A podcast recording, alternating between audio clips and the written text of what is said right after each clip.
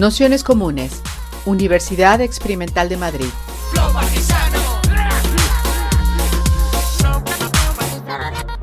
Toda la información en nuestro canal de Telegram Nociones Comunes o en nuestra web traficantes.net barra formación.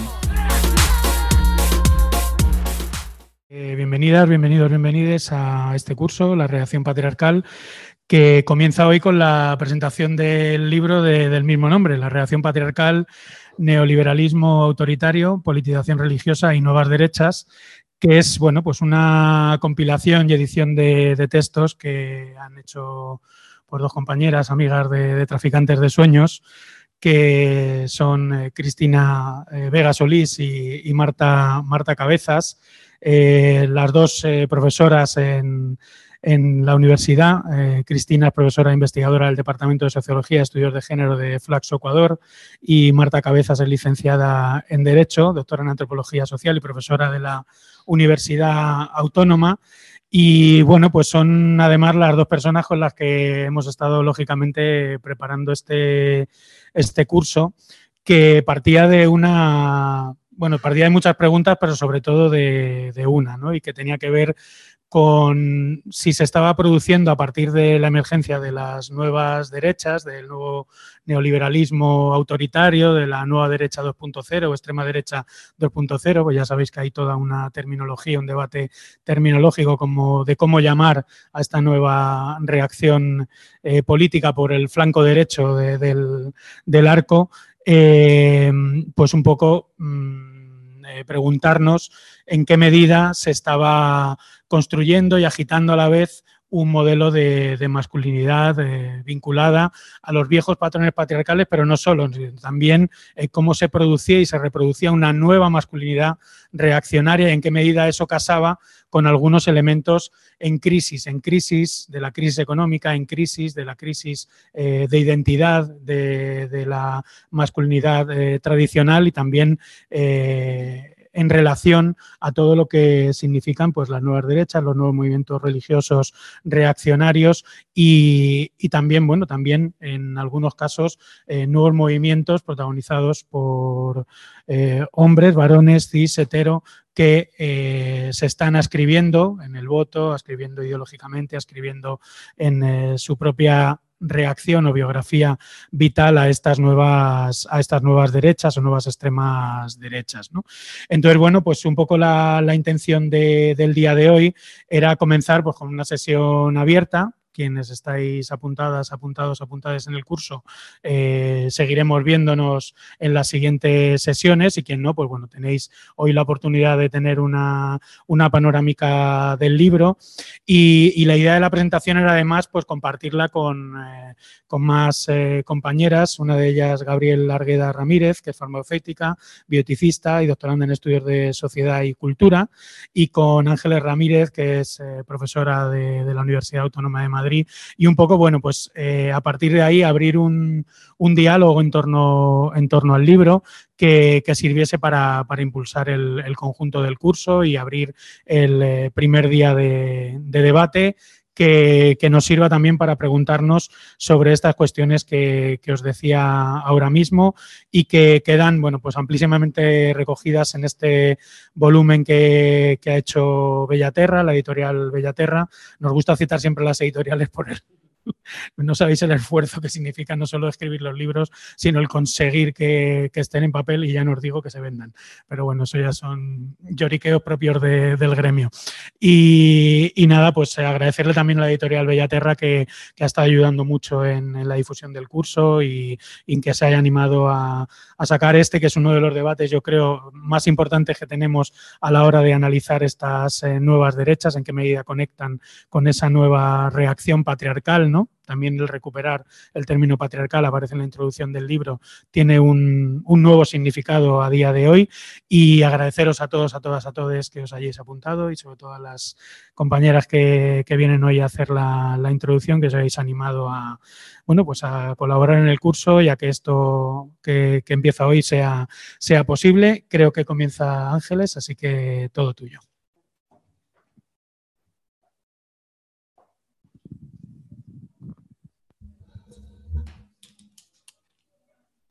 Vale, pues buenas tardes. Y yo me he traído escrito lo que voy a decir porque el libro tiene 405 páginas. Ya sabía yo que iba a ser lo primero. Eh, en concreto 405, quizá, quizá 407. Pero la verdad que es un libro estupendo. Mm, animo a que lo compréis, lo leáis, lo compartáis, porque tiene muchísima información, da muchas ideas, sugiere muchas cosas. Y yo no he venido aquí exactamente a venderlo, sino a, hablar de él y a hablar bien, porque me, ha gustado realmente mucho, aunque me ha dado mucho trabajo, eso también es verdad. Eh, entonces, em, bueno, el, libro eh, tiene 13 artículos que son resultados de investigaciones en diferentes lugares de Europa y de América Latina, es decir, cubre un espectro bastante amplio territorialmente hablando.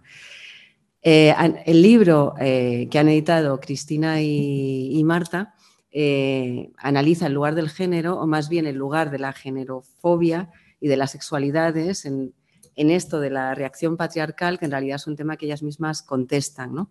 Em, entonces, eh, se, ocupa en, general, la temática del libro es el análisis de esta generofobia eh, y de las sexualidades en esta reacción patriarcal, como digo, a partir del análisis de todo, lo que ellas llaman el ecosistema reaccionario en diferentes dimensiones que se van desgranando también en los diferentes trabajos y en sus propios trabajos, porque ellas son editoras y, autoras. Luego me referiré también a eso. Entonces, en este espacio de ideología y prácticas de las nuevas derechas, el género y las sexualidades ocupan un, lugar central. El imaginar o la, distopía de un mundo em, eh, con la existencia de un género fluido y cambiante para todas las personas despierta miedos y genera pues, eh, pánicos morales que también está en el título de otro de los artículos. ¿no? Entonces, de este modo, como ya estamos viendo, legitima políticas contra las libertades sexuales, estigmatiza a las personas disidentes de género y a las mujeres que no entran en los esquemas conservadores de las jerarquías eh, sexuales. Hay aquí varias cuestiones fundamentales que discuten las autoras, yo hablaré después de otras, y claro, las hago desde mi perspectiva, quizá me voy a referir menos al tema de las eh, masculinidades, que es eh, una parte potente del, curso de, esto tengo que decir que me gustó mucho en el, en el, libro, hay varios artículos que lo tratan. Eh, el artículo final de Verónica Gago y de Giorgi se refiere a la teatralidad de esta expresión de masculinidad y me parecía también muy interesante. Y también Marta lo trabaja para el caso de algunas imágenes, eh, no diría divertidas de Abascal, pero interesantes. ¿no? Entonces, decía que hay varias cuestiones que, discuten las autoras y que a mí me, me han sugerido muchas cosas. ¿no? La primera es la generofobia. Yo creo que el término es de Fassan, ¿no? No estoy muy segura. Eh, bueno, estos grupos de los que ellas hablan, la derecha 2.0, las nuevas derechas, etcétera, rechazan el género y por extensión el feminismo y lo sitúan como un enemigo a combatir. Eh, y desde el eh, neoliberalismo autoritario establecen alianzas que para algunas autoras son discutidas en el libro como chocantes con el neoconservadurismo de, las diferentes iglesias, de la iglesia evangélica, como por ejemplo analiza eh, una de las editoras, Cristina Vega, para el caso de Ecuador, o también para el caso de Italia con los grupos pro vida eh, de la iglesia católica que analiza, eh, entre otras, que analiza Martina Avanza. La segunda discusión del libro, que bueno, trato de, ver un poco las claves que para mí eran relevantes en la lectura. La segunda discusión del libro es si la generofobia, a mí la, palabra me parecía que era interesante, igual tenéis alguna cuestión, pero creo que resume cosas, ¿no? Sobre si la generofobia es una estrategia política de las nuevas derechas, pero que en realidad es una estrategia de corto recorrido porque estaría escondiendo la discusión de otros temas relevantes, ¿no? De los que no se quiere hablar. Y me estaba acordando de este del libro este de eh, Thomas Frank de ¿Qué pasa en Kansas? de cómo las nuevas derechas eligen ciertos temas, en, bueno, pues el antifeminismo, la generofobia, en el caso de lo de Kansas, claramente era el aborto, que también existe en algunos lugares que se analizan en el libro, y así evitan eh, plantear temas mucho más impopulares que abiertamente, pues que tendrían, entre otros, la precarización o privatización de los servicios públicos, etc. Em, y, entonces a esta idea las autoras, las editoras oponen otra, que es que las cuestiones de género, el uso de las, de las cuestiones de género y de la sexualidad en realidad van más allá. No solo es una estrategia así más coyuntural, sino que permitirían actuar de plataforma para buscar adeptos, para eh, gente que se adhiriera, digamos, a esas cuestiones y tejer alianzas, por ejemplo, con las iglesias. Es decir, que el tema del género, las nuevas derechas, si lo he entendido bien y, me parecía una idea muy interesante, claro, no sería un mero asunto coyuntural, que yo creo que muchas lo hemos pensado así alguna vez, ¿no? yo al menos, sino que se puede afirmar que estaría, digamos, en el corazón de, estas nuevas derechas y además, bueno, con esta capacidad de movilizar sentimientos, ¿no? ansiedades, etcétera. Claro, entonces el género no sería un tema secundario y aquí sí que me parecía, cuando tengáis ocasión de leerlo, lo que el seguimiento que hace, que hace Marta en su artículo sobre el caso de Vox en el Estado español, de bueno, estos cambios ¿no? desde el inicio y, estas cuestiones y cómo se van configurando estas posiciones. Y bueno, ya nos irá contando Marta qué pasa aquí a diciembre, que esto en ese sentido parece que será interesante. ¿no? Una tercera temática del libro eh, sería eh, las aparentes contradicciones internas de estos grupos que son, claro, heterogéneos, aunque tendamos a pensar también por comodidad que no, ¿no? y también la internacionalización de los movimientos. Claro, lo que dicen, por ejemplo, eh, estas autoras, Claudia Rivera Amarillo y Flora Rodríguez Rondón, que escriben en el libro, y ellas dicen que lo mismo que se internacionaliza el feminismo, también se internacionalizan estos movimientos. El, análisis de los movimientos también ayuda a, dimensionarlos. Claro, como decía hace un momento, la presencia del género no sería algo coyuntural o accesorio, que se reduce al odio al feminismo o a los logros de las mujeres y las minorías sexuales, y también quería mencionar, que no puedo mencionarlos todos, pero algunos sí que quiero mencionar, en el trabajo de, Gabriela Arguedas Ramírez y Gustavo Chávez, perdón, se indaga en esta alianza orgánica entre el integrismo católico, eh, los fundamentalistas evangélicos y las élites neoliberales, ¿no?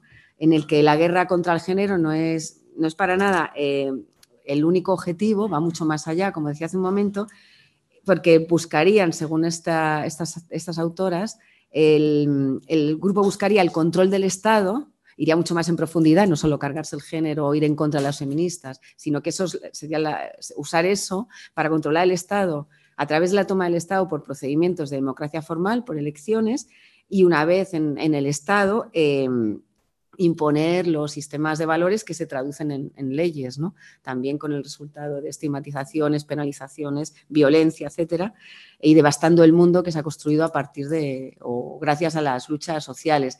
Y aquí en esto, pues el ejemplo así más claro es Brasil, que hay dos artículos sobre Brasil, creo recordar, y el artículo de, los autores que acabo de mencionar, de, Gabriela eh, y de Gustavo, sobre Costa Rica, analizando la legislación del aborto que también es, muy interesante.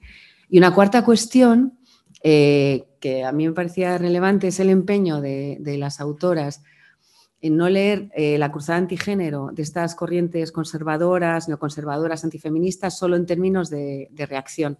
Claro, al verlo de la reacción patriarcal, la referencia es aquel texto de los 80 es ¿no? de Faludi, del backlash, ¿no? de, de cómo eh, diferentes bueno, élites en Estados Unidos reaccionaron frente al avance de los derechos de las mujeres.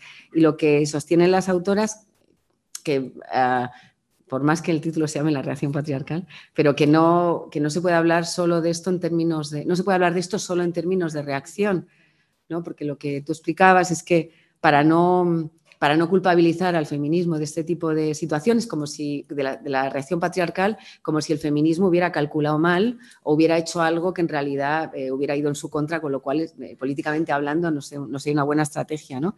Claro, porque no es simplemente una reacción, sino un proceso amplio de desdemocratización, dicen las autoras, y también de, recambio de, élites, ¿no? Bueno, estos son los cuatro, los cuatro puntos que yo diría que, bueno, que a mí me han ayudado como claves de lectura que atraviesan los artículos. ¿no? Pero el libro, además de, contener toda esta información, eh, sugiere, o a mí me sugiere otras muchas cuestiones que, bueno, que tienen a lo mejor algo más que ver con, los temas que, trabajo, que conozco un poco más y que, bueno, que a partir quería también compartirlos a partir de dos, dos puntos, ¿no? Primero, que yo sé que es un tema espinoso y no, sé muy bien cómo plantearlo, ¿no? pero eh, sería interesante indagar en las alianzas estratégicas de una parte del feminismo con la extrema derecha, eh, que en algunas temáticas es muy claro, como quería explicar ahora. Y por otro, reflexionar sobre las herramientas que hay, que hay desde dentro del feminismo para confrontar estas nuevas construcciones y cosmovisiones, eh, que son antiguas y a la vez modernas, porque son muy conocidas, ¿no? de las nuevas derechas con respecto a las mujeres y a las sexualidades. Entonces, eh, bueno, quería también, son cuatro puntos. ¿no? Eh, primero, en esa, en esa contraofensiva a la que se refieren las autoras y editoras, el género, lo digo, categoría analítica, y quiero decirlo por circunscribir a lo que me estoy refiriendo, cojo vuestra definición, ¿eh? categoría analítica que quiso dar cuenta de las relaciones de poder en las ciencias sociales, por cerrarlo, el género, decía, es deformado y pasa a significar una ideología amenazadora contrapuesta a los hechos de la realidad biológica. La realidad biológica sería que existen dos sexos, ¿no? Lo que pasa, bueno, y esto es muy, muy familiar, es lo que se conoce como ideología de género, que también está muy bien en ese sentido el libro porque lo define desde diferentes perspectivas, hace una genealogía, etc. Sin embargo, yo creo que merece una reflexión el hecho de que este discurso sobre lo biológico se acerque mucho a algunas posiciones de un feminismo que no es mayoritario, pero sí hegemónico, en el sentido de que está llegando a lugares donde otros feminismos no están llegando.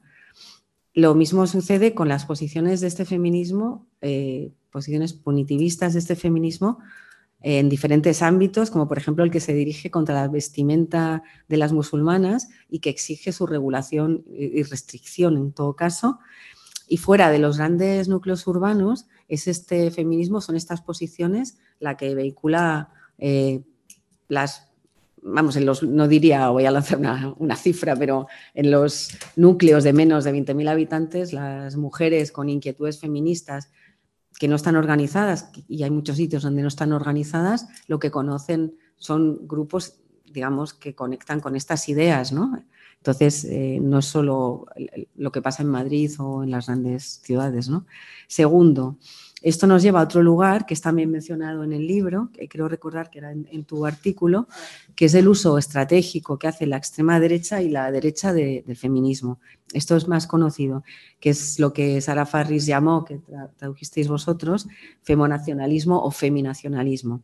Que este término en realidad nombra un concepto que, que se utilizó hace décadas por una socióloga canadiense, por Yasmin Zin, y que hacía referencia al feminismo al uso del feminismo con fines racistas e islamófobos, que llamó islamofobia de género.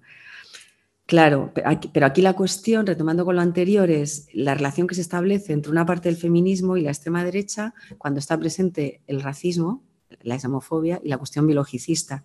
Y como feministas, pues también yo creo que puede ser productivo revisar esas alianzas. ¿no? Tercero, hay otra cuestión que también me parece relevante, sobre la que escribe la antropóloga Pilar García Navarro, que es la lectura de clase de la relación entre el feminismo y las nuevas derechas. Es verdad que, claro, como decís en el libro, en, muchas partes, en diferentes contextos, em, estas nuevas derechas desbordan al público más tradicional de las, de las derechas. Este nuevo público, pues popular, barrial, rural, puede ser que precario, e incluso puede ser interpelado por, una, por un discurso por una, o por una representación anti, que apele al antielitismo o al discurso antiélites o, o, anticasta, podríamos llamar incluso, ¿no? y también anti, antifeminista, y esto es performado, realizado por las, por las nuevas derechas. Claro, la cuestión aquí es qué papel puede jugar aquí el feminismo y, qué, y si hay herramientas para cuestionarlo cuando las nuevas derechas juegan este papel populista también en contra de los, feminismos, que efectivamente no, llegamos a muchos, sitios, ¿no? ¿Cómo se responde o cómo podemos responder? Y cuarto y último, sobre si el antifeminismo o la obsesión antifeminista es un sentimiento importante, nuevamente hay que preguntarse qué ocurre con, las feministas de las nuevas derechas. Yo creo que aquí la cuestión no sería tanto preguntarse por la compatibilidad o no del feminismo con, la derecha o con la extrema derecha. Oye, eh, me, venía a la cabeza cuando lo escribía el texto este que tiene la Edurne mm, Uriarte, sobre que se llama feminista y de derechas, ¿no? o, esta, o este giro de, de Macarena Olona, no es tanto si se puede ser feminista ahí, ¿no? No he visto todavía lo de El Evo, tengo que ver. Ya, luego igual estoy haciendo una tontería, pero... Vale.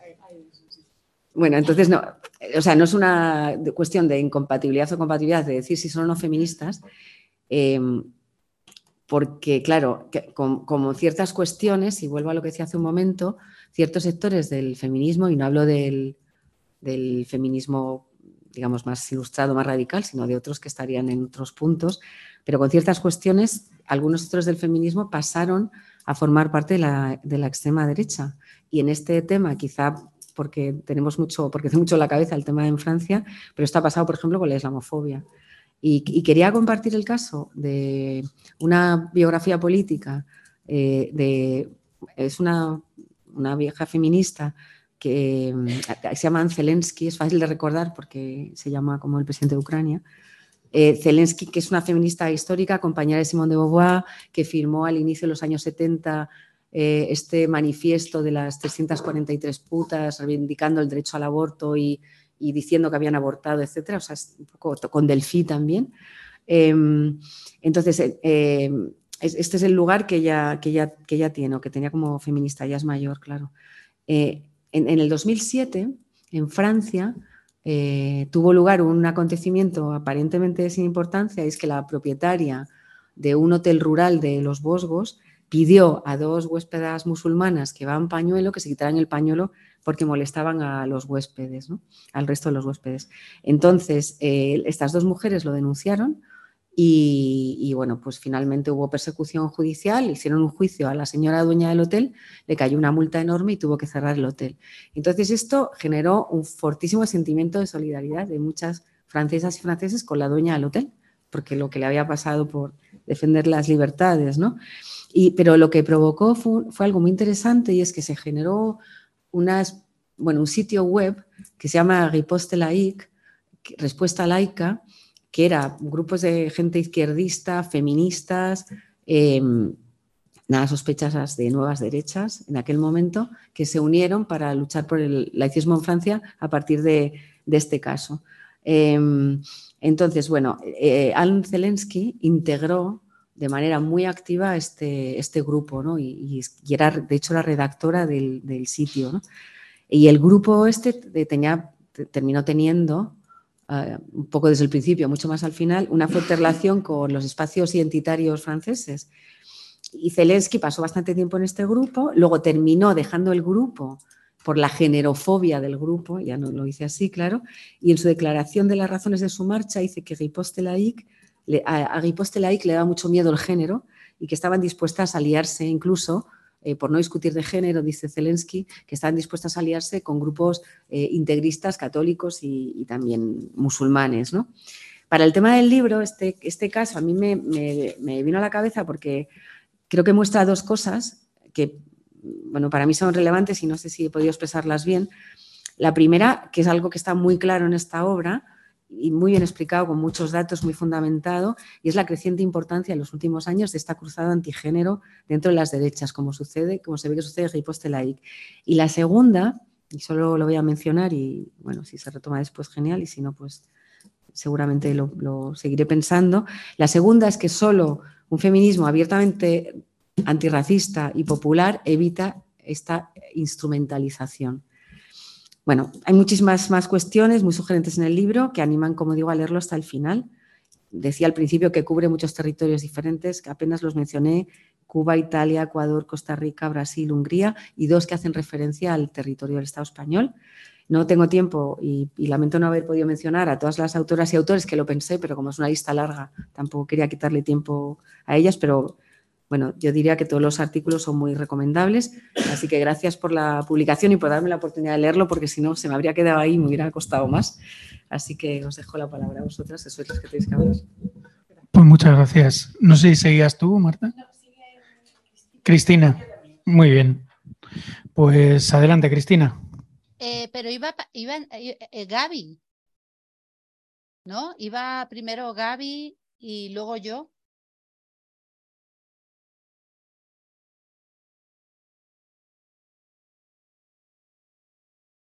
¿Sí o no? No os oigo. Ah, ya. Entonces, Gaby. ¿Voy yo? Ok. Adelante, Gaby. Eh, bueno, buenos, buenas tardes desde acá, en Costa Rica. Buenas noches allá, creo yo, ¿no? Están ya estoy anocheciendo. Eh, quiero, por supuesto, agradecer eh, a las eh, motores de este proyecto, eh, a las impulsoras de este proyecto, a Marta y a Cristina, eh, no solo por su trabajo riguroso de edición, sino por este, convocar a este muy diverso grupo de autores y de autoras. Eh, ya de por sí es una misión titánica, entonces ya es un motivo de, celebración.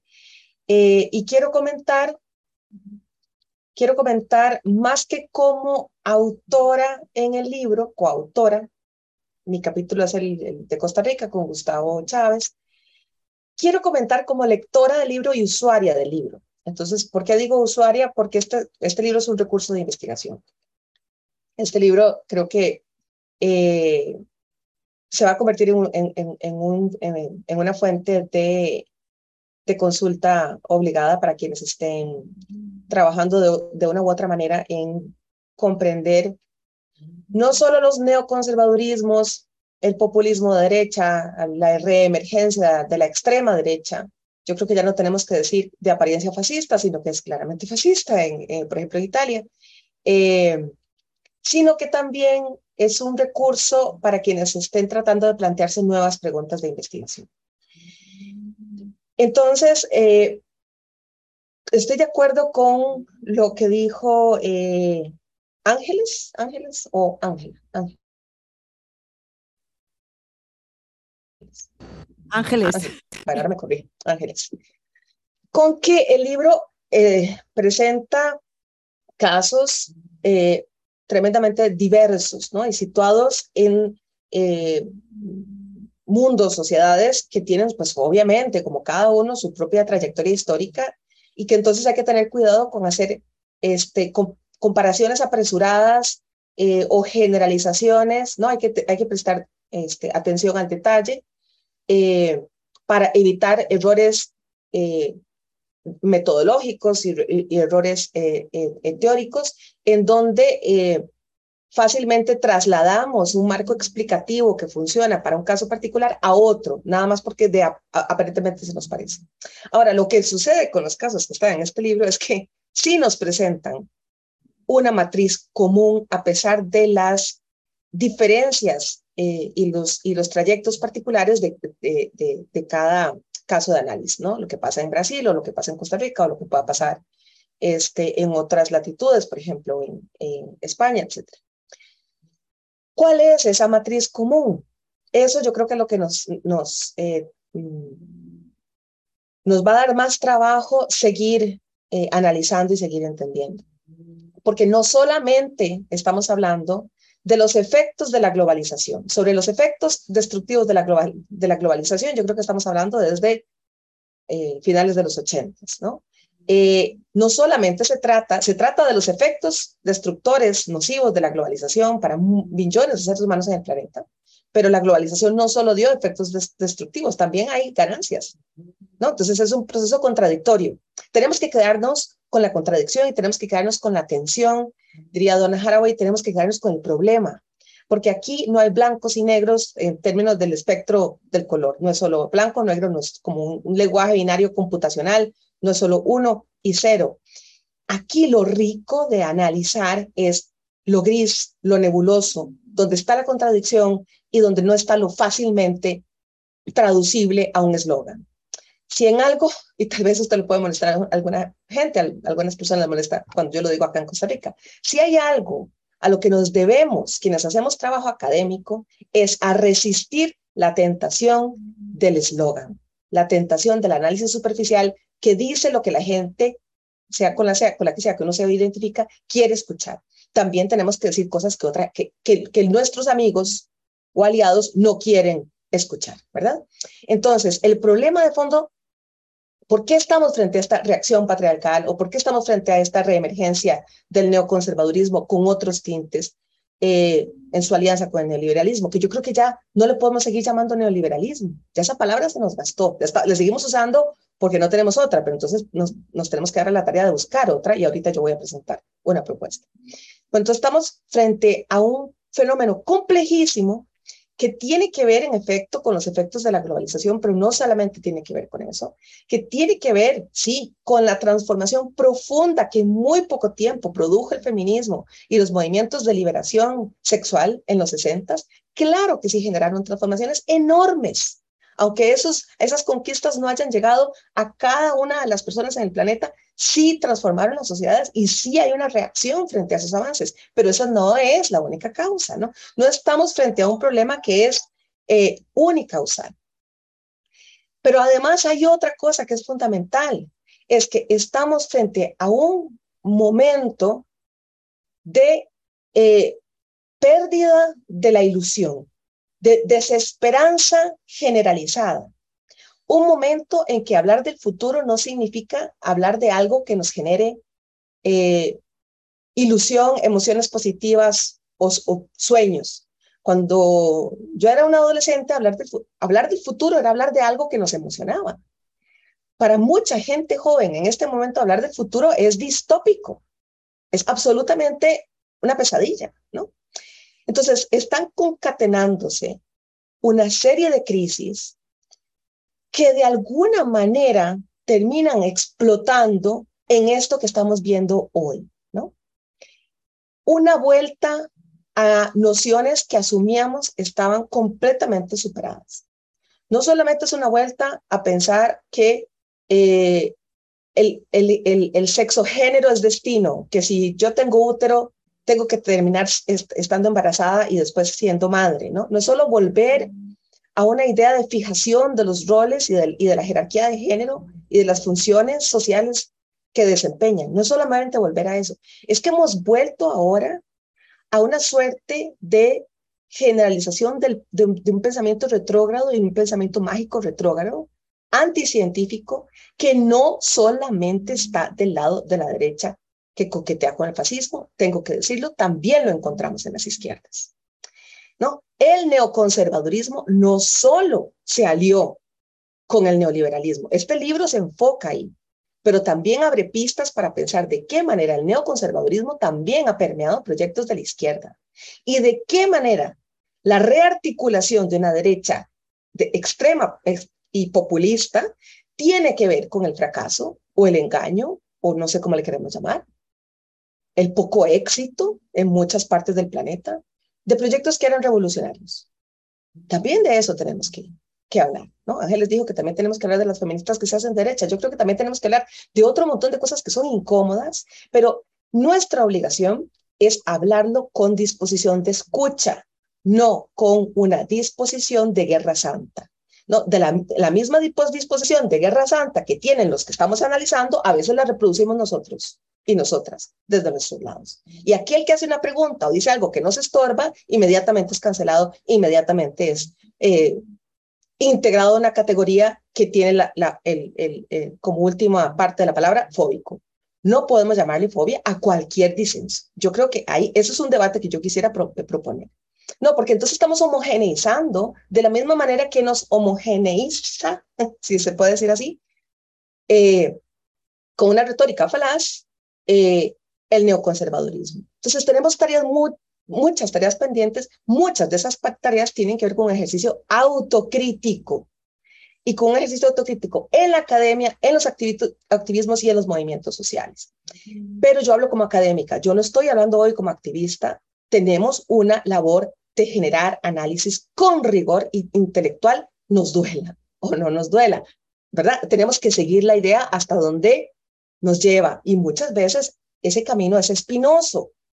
Y a mí me preocupa que la polarización la estemos, le estamos contribuyendo nosotros a la polarización en, en, la discusión, pero de la polarización nunca salimos ganando. De la polarización solo salen ganando quienes se favorecen de un proyecto desdemocratizador, quienes se, se favorecen de la pérdida de confianza en las estructuras democráticas, quienes se favorecen de que hayamos tomado el proyecto de la modernidad y lo hayamos echado a un basurero, sin saber rescatar lo que era rescatable. Yo soy crítica de la modernidad, por supuesto. Yo me considero decolonial, por supuesto, pero eso no significa que yo no pueda ver qué está pasando hoy que tiene que ver con haber cancelado to totalmente el proyecto de la modernidad. Hoy queremos de vuelta algunos ideales de la democracia liberal, ¿no? Este, porque nos damos cuenta de lo que puede pasar cuando eh, renunciamos a, esas, a esos horizontes utópicos. ¿Cuál es el término que quiero proponer y en el que estoy trabajando? Porque este libro me ha ayudado a mí a seguir trabajando en otras líneas de investigación. La refeudalización o el neofeudalismo. Yo los voy a usar de manera inter, este, intercambiable, otros autores dicen que. ¿Y en quién, de quién tomo el término? De Jürgen Habermas, un filósofo que mucha gente ya no quiere. Bueno, yo lo voy a rescatar. Nada más sigue, sigue escribiendo, es incansable. Jürgen Habermas y luego otros filósofos alemanes han seguido trabajando en este término, como este Olaf Kaltmayer y, y otros. ¿Qué es la refeudalización? Yo creo que es mucho más potente ese término que seguir hablando de neoliberalismo, porque el neoliberalismo de liberal no tiene nada. Es, es, entonces no nos sirve el término, es, es, es antiliberal. Lo que estamos viviendo, yo, a mi conclusión, con esto termino, es que estamos, es esta, esta cosa eh, tan difícil de desenmarañar, que es este neoconservadurismo eh, que utiliza a las mujeres y a los cuerpos de las mujeres como punta de lanza y a la diversidad sexual, etcétera, sí, pero de primera instancia, la primera parte de la, de la, punta de la, de la lanza, de esa flecha, somos las mujeres. Y hemos sido así por no sé cuánto tiempo no, el objetivo no es eh, eh, destruir el feminismo, el objetivo es destruir el Estado como lo conocemos hoy y lo que queda de la democracia liberal, si es que queda algo, para sustituirlo con otro tipo de eh, modelo que se parece más a la sociedad feudal que a los tipos de sociedades que emergieron eh, después de que cayó el feudalismo, ¿no? Entonces, eso es la refeudalización o el neofeudalismo, no es pensar anacrónicamente que van a instaurar los mismos términos, no, pero que generan ideas prácticas que se parecen a esa sociedad porque benefician a una hiperélite. Ya no podemos hablar de una élite, es de una hiperélite.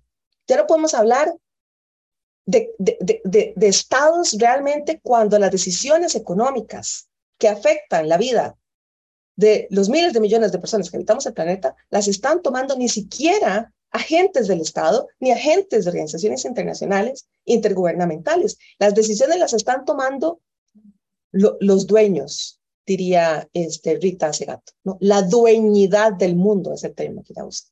Los, que los dueños, los verdaderos duros dueños, son muy pocos, son muy pocos, ¿no? ¿Y quién ha colectivizado, quién ha utilizado ese malestar frente a esa pérdida de capacidad de decisiones Frente a esa pérdida de soberanía, ¿quién ha colectivizado ese malestar? La derecha. La derecha más coqueta con el fascismo. ¿Qué estamos haciendo mal quienes no creemos que ese es un buen proyecto de vida, de mundo, de sociedad, quienes no comulgamos con esas ideas de la derecha fascista? ¿Qué estamos haciendo mal? Que no estamos captando ese malestar, que compartimos, pero no lo estamos movilizando. Esas pistas están en este libro. ¿Por qué? Porque la reacción patriarcal no tiene solo que ver con una masculinidad herida, tiene que ver con otro tipo de heridas que están extendidas y que estamos sufriendo la mayoría de las personas en el planeta. Tenemos que poner atención a esas heridas y tenemos que pensar en un proyecto alternativo. Yo creo que ahí nos estamos quedando atrás. Nos estamos quedando sin proyecto alternativo o los proyectos alternativos en los que creíamos se han desmoronado ¿Y qué vamos, qué, qué vamos a proponer ahora? ¿Estamos proponiendo algo ahora? Yo no estoy muy segura de eso. Entonces, cierro diciendo, este libro ayuda no solo a entender algo de lo que está pasando ahora, sino a pensar preguntas difíciles que tenemos la obligación de plantearnos. Gracias. Pues muchas gracias, eh, Gabriela. Creo que ahora va Cristina. Mm. Pues adelante, Cristina. A ver si eh, bueno, primero de todo, muchas gracias a Traficantes y Nociones Comunes y gracias también a, Ángeles eh, por comentar, por sus comentarios y a Gaby por esa provocación que nos hace que me parece muy, muy sugerente para seguir pensando siempre, ¿no? Eh, yo, Marta va a hablar un poco del libro y yo más bien quería resaltar dos, dos ideas, dos ideas eh, que hay en, en nuestro enfoque, en lo que nos hemos planteado y que atraviesan los textos y que podemos discutir, son discutibles como, como todo, ¿no? La primera es la idea de ecosistema y la segunda es la idea de la reacción patriarcal. La idea de ecosistema me parece interesante porque hablando de un ecosistema aparece toda la riqueza eh, y la complejidad que tiene lo que hemos denominado eh, como ofensiva antigénero, nuevas derechas, neoliberalismo autoritario, que es una complejidad enorme y muchas veces contradictoria, como dice también Gaby, y, podemos resaltar, y entonces hay que, hay que leer en mucha complejidad, ¿no? Entonces, eh, el ecosistema no es una conspiración, aunque sí es un proyecto, Gaby, o sea, sí es un proyecto, es un proyecto de hiperélites, pero, eh, pero es un proyecto comandado con una función de comando pero un proyecto que se declina en una constelación tremendamente compleja, donde hay actores, por ejemplo, religiosos, que son los que yo estoy ahora investigando, em, que les mueven muchos malestares con los que podemos dialogar y con los que podemos cruzarnos, curiosamente, ¿no? Entonces, esa complejidad está ahí, ¿no? Por mucho que sea un proyecto de comando. Entonces, ¿qué hay ahí? Son organizaciones eh, de la sociedad civil que han sido, que, que han reformulado eh, los viejos frentes de la derecha en una míriada de organizaciones que, que muchos colectivos han dedicado a mapear en los últimos años, porque ahora son casi legibles, porque además cambian de siglas a cada rato, ¿no? Por ejemplo, de lucha contra el aborto, eh, lucha contra el matrimonio igualitario, etcétera, etcétera. Son iglesias que no siempre están conjugadas en la conferencia episcopal o en una jerarquía, sino que se articulan también a través de esta ofensiva, pero que tienen ideas distintas. Yo, por ejemplo, he estado, eh, hay todo un frente de pastores eh, evangélicos progresistas, o sea que no hay que leer el frente eh, eh, de una forma unitaria, sino que hay muchas organizaciones y muchas disputas, muchas iglesias. Hay partidos de la derecha, partidos tradicionales, tan tradicionales como el Partido Popular o aquí creo en Ecuador, pero que se derechizan también al calor de la ofensiva y nuevos partidos como el Partido Celeste en Argentina, nuevas configuraciones y nuevas candidaturas. Hay medios de comunicación unidos a corporaciones importantísimas. Eh, hay fuerzas transnacionales también mediáticas como Hazte Oír Citizen Go, que tiene una acción en América Latina muy destacada, muchos viajes, mucha, mucha confluencia. Eh, hay eventos como el Congreso Mundial de la Familia, hay grupos de hombres y hay también academia, ¿no? Esto también aparece en el libro. Hay fuerzas académicas, sobre todo en el campo de la jurisprudencia y, en algunos casos de la teología, pero también hay academia, ¿no?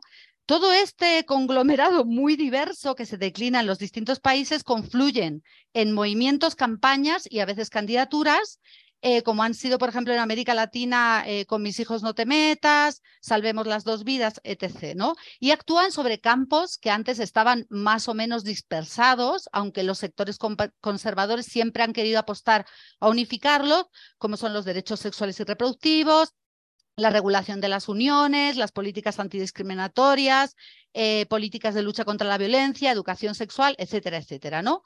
entonces, estos eh, grupos que muchas veces han sido, yo a mí cada vez me gusta menos lo de anti, ¿no? Han sido descritos como antifeministas, antiderechos. Es verdad que combaten eh, proyectos y legislaciones antidiscriminatorias, eh, y, cada vez más, y esto lo digo porque aquí en Ecuador, por ejemplo, ahora se ha presentado en enero, cada vez más tienen propuestas de ley. Ya no resisten propuestas concretas, sino que tienen propuestas. Ahora, por ejemplo, han presentado una, una propuesta que es surrealista, que es la adopción desde el vientre materno, por ejemplo, ¿no? O sea, hay propuestas de ley cada vez más articuladas, ¿no? Entonces, eh, eh, vemos como una enorme complejidad en este ecosistema que mm, tenemos que estudiar donde hay lugares de diálogo respecto a los malestares que, hablaba Gaby, eh, y que han sido eh, tejidos y agrupados bajo, bajo, el género, ¿no? La ofensiva contra el género, que, es una, que funciona como una suerte de, de, pegamento simbólico, como han dicho distintas autoras, ¿no? Entonces, el género eh, Curiosamente no el feminismo, sino el género, que esto también es muy interesante porque es el género y no es el feminismo lo que funciona como pegamento simbólico, ¿no? Eh, podemos dar muchas explicaciones a esto, pero, pero quiero llamar la atención sobre el hecho. Entonces, complejidad, complejidad, declinaciones eh, que conectan con estos malestares. Ahora, la segunda idea, la reacción patriarcal, ¿ya? Eh, como, como, han explicado, la reacción recupera un término de, Faludi, el backlash, el famoso backlash, con el que Faludi hablaba en los 90 sobre los 70 y sobre todo los 80, ¿no? En Estados Unidos, ¿no? Entonces, es un término que podría dar una idea un poco mecánica, ¿no? Acción-reacción, movimiento contra movimiento, pero eh, la idea no sería que es una reacción, eh, digamos, circunscrita a los éxitos del feminismo, sino que es una reacción más amplia. O sea, esa es nuestra lectura, es una reacción es una reacción que trata de instalar un proyecto más amplio, no solo un anti, sino un proyecto, o sea, dimensión propositiva, no solo reactiva, que también hay una, evidentemente, lo que nosotras llamamos ofensiva antigénero a través de, o sea, o reacción patriarcal a través de la ofensiva antigénero, sí es antifeminista, sí es antiderechos, pero es mucho más. O sea, esa es la idea, es mucho más. Lo que hay en juego es un proyecto eh, más ambicioso, ¿no? Entonces, en ese sentido, digamos, nos separamos un poco de lo que han sido las críticas eh, muy bien fundadas, ¿no? A la idea de movimiento y contramovimiento, ¿ya?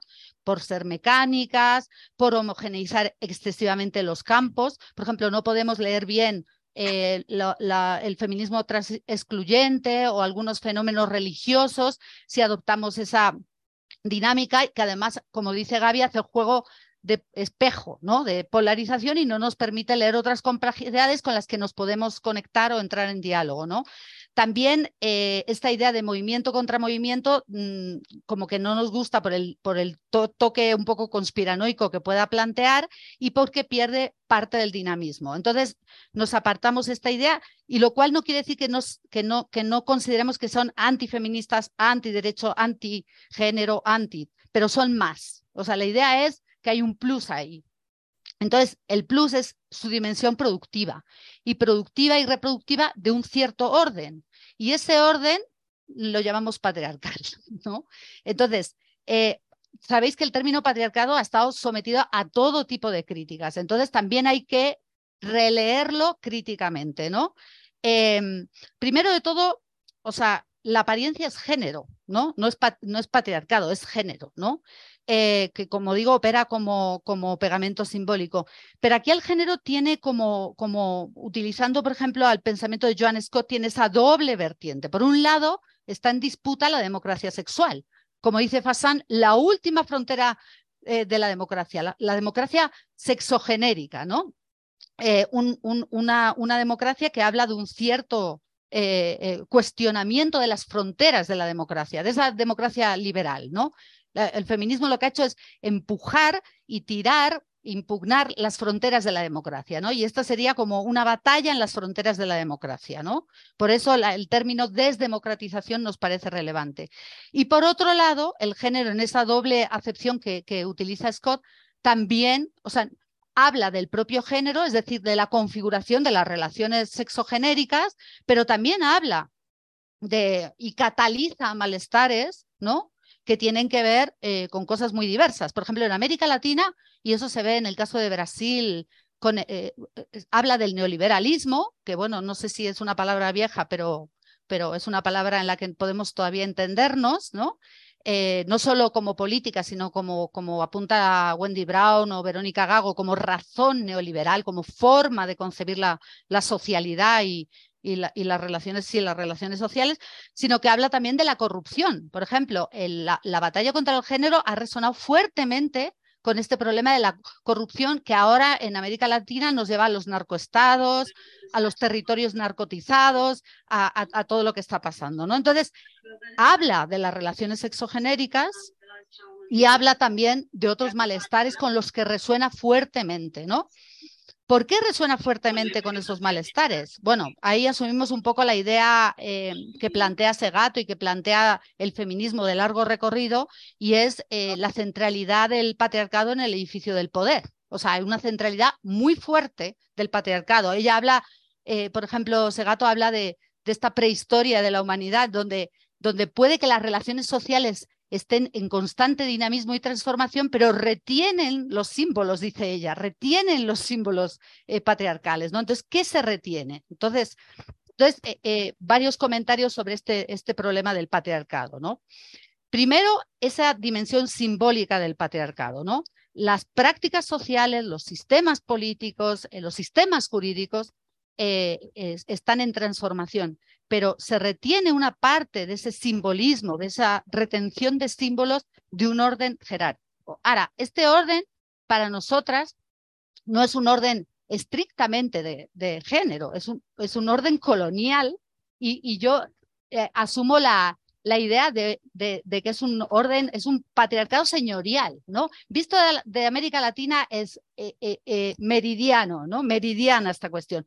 ¿Por qué? Y ahí recuperamos, por ejemplo, el pensamiento de una historiadora que, a Marta y a mí nos encanta, que es Rosana Barragán, ¿no? O, por ejemplo, la propia Silvia Rivera, que hablan del encadenamiento jerárquico, porque el patriarcado, que es heteropatriarcado racista, no encadena solo una polaridad, de, de, oposiciones jerárquicas, ¿no? Que serían hombres, mujeres, no. Encatena toda una suerte de, eh, de, relaciones jerárquicas que ni siquiera solo tienen que ver con el parentesco o con el linaje, tienen que ver eh, con lo que han descrito estas autoras, ¿no? Cuando hablan de, de un sistema de no solo hombres, mujeres, sino dueños, no dueños, siervos, esclavos, eh, ¿no? O sea, todo un sistema, una arquitectura, una arquitectura que es profundamente eh, colonial y que se recrea una y otra vez. Aquí lo vimos durante el levantamiento de octubre de 2019-2022, o sea, cómo esa estructura eh, jerárquica, esa memoria, esa memoria que se rearticula una y otra vez, habla de, de un patriarcado señorial, ¿no? Encadenamiento jerárquico nos parece útil. Y es además un sistema, y Marta lo ha trabajado bastante, es un sistema civilizatorio. O sea, no es simplemente un orden de género, es un sistema civilizatorio, ¿no? Eh, que habla no solo de los padres de la familia, de, los padres hermanados, que diría Pateman, ¿no? Eh, sino o de los hermanos, de la fratria, ¿no? Sino que son los padres de la iglesia, los padres del Estado, o sea, que es un sistema, eh, digamos que, que, que, que, además para el que hay que ganar la ciudadanía eh, a través de un proceso civilizatorio, ¿no? Un proceso eh, que, te, que te aleje del estado del salvaje y te, y, te, y te acerque a un estado civilizatorio que nunca se alcanza, ¿no? Y finalmente, es un sistema que se reserva el uso legítimo de la violencia. Eso también lo, señala cuando habla eh, Rosana Barragán de la patria potestad. Es un sistema violento, o sea, que, que, establece un uso legítimo de la violencia. ¿no? Entonces, Bateman dice que ahora el patriarcado ya no es de los padres, ¿no? que es un orden de hermanos sobre las mujeres. Y ahí nosotras eh, empezamos a discutir que no, que es un orden fraternal, pero también es un orden heteropatriarcal racista. O sea, no es un orden solo de hermanos, sino de padres. Y no en vano, y no en vano, en todas estas movilizaciones ocupa un lugar central el tema de los padres. ¿No? El tema de los padres, ya sean padres de la familia, padres de la patria, padres del Estado, padre, ¿no? Entonces, nosotras consideramos esto que tiene mucha fuerza y que, bueno, puede ser impugnado, o sea, podemos hablar de otro sistema, a lo mejor no patriarcal, podemos discutirlo. Nosotras sí le apostamos a esta cuestión del problema de los padres y de los padres, de los hombres padres, ¿no? O sea, para nosotras la cuestión de los hombres padres tiene nueva centralidad y tiene manifestaciones sociales concretas, ¿no? Que pueden ir desde el síndrome de alienación parental eh, y los grupos de padres hasta, hasta, bueno, distintas ramificaciones. Entonces, esta restitución de un orden patriarcal, que luego le podemos poner apellidos, le podemos decir, pues aquí no es tan patriarcal, ahí, ¿no? podemos discutirlo, ¿no? Es una hipótesis para trabajar, no, no es una certeza ni, ni es algo para indagar también eh, pero sí lo hemos visto. Lo hemos visto en relación a, la, preeminencia de la familia, el parentesco eh, y la colonialidad. Lo hemos visto en relación al poder eh, que cobran y la centralidad de estos padres que curiosamente eh, entran en discusiones sobre nuevas paternidades y nuevas masculinidades, o sea, ahí hay una complejidad para el análisis interesantes. Lo hemos visto en relación no a los padres, sino a ciertos padres en el encadenamiento jerárquico, ¿no? O sea, no todos los padres, eh, padres simbólicos y padres reales eh, están en el mismo plano, porque nuestro análisis tiene que ver con la clase y la raza, o sea, son padres que son padres de las élites, ¿no? Son padres de las élites, pero que hablan con los padres que no son de las élites para decirles ciertas cosas, ¿no? Sobre, sobre, para establecer pactos, ¿no? O para establecer, o para conectarse con rencores y malestares de los padres que no son de estas élites y habla también con las mujeres, ¿no? Eh, Ángeles habla del feminacionalismo, ¿no? Esta idea de, de decir a las mujeres que se ve muy claramente, ¿no? Aquí yo, yo analizo un programa que es femenina sí, feminista no, eh, de estas mujeres que son súper empoderadas, o sea, son mujeres que son las tiembote, o sea, ya tienen todos los poderes, esto del feminismo es una cosa del pasado, porque nosotras, que no somos, eh, entre paréntesis, de las élites blancas, ¿no? Nosotras sí tenemos poder y nosotras sí eh, encarnamos algo, ¿no? En definitiva, y ya lo cierro para que para no extenderme más, porque en el curso sí vamos a profundizar un poquito más en esta cuestión, el proyecto, sí, esta reacción patriarcal, que es sobre la regulación del género y la sexualidad, pero es eh, sobre la regulación de un proyecto social más amplio, donde el género y la sexualidad están en una, en una posición no de cortina de humo, ¿no? sino una posición central porque están en el corazón de la disputa democrática, es un proyecto de orden, es un proyecto que impugna la democracia, entonces en ese sentido podemos llamarle feudal, señorial, eh, ¿no? La democracia desde dentro de la, democracia o en los bordes de la democracia, y es un proyecto de recambio de élites también, o de o de remodelación de las élites y evidentemente es un, es un proyecto, y solo un breve apunto de lo que dice Gaby, porque aquí lo hemos visto en Ecuador, es un proyecto eh, con una fuerte penetración también en la izquierda, ¿no? O sea, al fin y al cabo, en nuestro país, quien habló de ideología de género en 2014, no, en 2013, perdón, finales de 2013 fue Rafael Correa. Entonces, hay todo un campo de problematicidad ahí enorme, ¿no? Entonces, ya eh, lo dejo aquí eh, y gracias.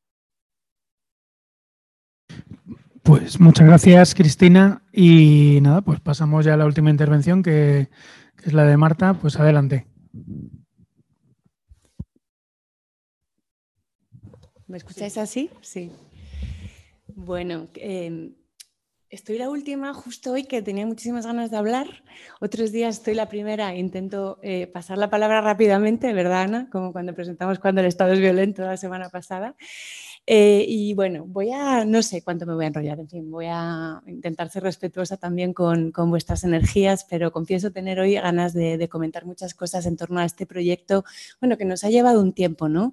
Eh, eh, editar, construir, conversar, ¿no? Y ahora me da mucho gusto, por ejemplo, escuchar a Cristina poner en palabras esto que, que hemos estado discutiendo tanto tiempo en espacios informales y que hemos ido eh, escribiendo online y reescribiendo entre las dos. Así que muchas gracias, Cristina. Me ha encantado, me ha encantado escucharte y la verdad que, poco más puedo, puedo añadir eh, a, lo que ya has planteado. ¿no? Empiezo, bueno, de todas maneras, con los agradecimientos, aunque estemos al final, gracias a Pablo y a Traficantes, a Nociones Comunes, que han organizado este, este curso que empezamos hoy. Eh, gracias a, a, Ángeles, que ha venido hoy a acuerparnos y que, en fin, que estoy muy contenta de ser tu compañera de pupitre, yo creo que tú ya lo sabes, ¿no? Eh, a Cristina por tantas eh, conversaciones y por esa energía que tiene y que transmite tan maravillosamente. Eh, y tantos, idas, tantas conversaciones aquí y allí, ¿no? Entre Ecuador y España, y bueno, que han sido tan, tan ricas, ¿no?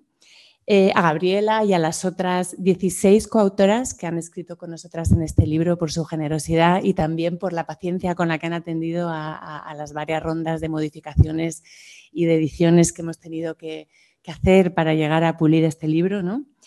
A Bellaterra y especialmente a su editor, Alex Winfield, que ha sido nuestro aliado a través de un proceso de, edición nada sencillo. ¿no? Creo que estos, que estos libros editados yo los reivindico un montón porque creo que tienen muchísimo, muchísimo trabajo y muchísimo eh, valor y muchísimo mérito, eh, además de poder ser leídos por parte, que es algo que creo que, les da mucha riqueza.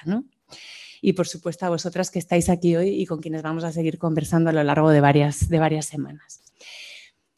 Bueno, quisiera hacer como eh, un par de previos, esa es una primera parte de mi intervención de hoy. Después unas acotaciones conceptuales, sin repetirme con lo que ya Cristina ha sacado, aportando alguna cuestión más que está sobre todo en, en, nuestra introducción. Y después, si me da tiempo y no me enrollo mucho, eh, quisiera pasar, aunque sea vuela pluma, por algunas cuestiones del contenido del libro, porque realmente lo que, lo que me interesaría resaltar es qué podemos aprender de cada uno de los textos que hemos compilado aquí, porque por ese motivo los hemos elegido, porque podemos aprender algo de ellos desde diferentes localizaciones, ¿no? desde acá mismo y ahora.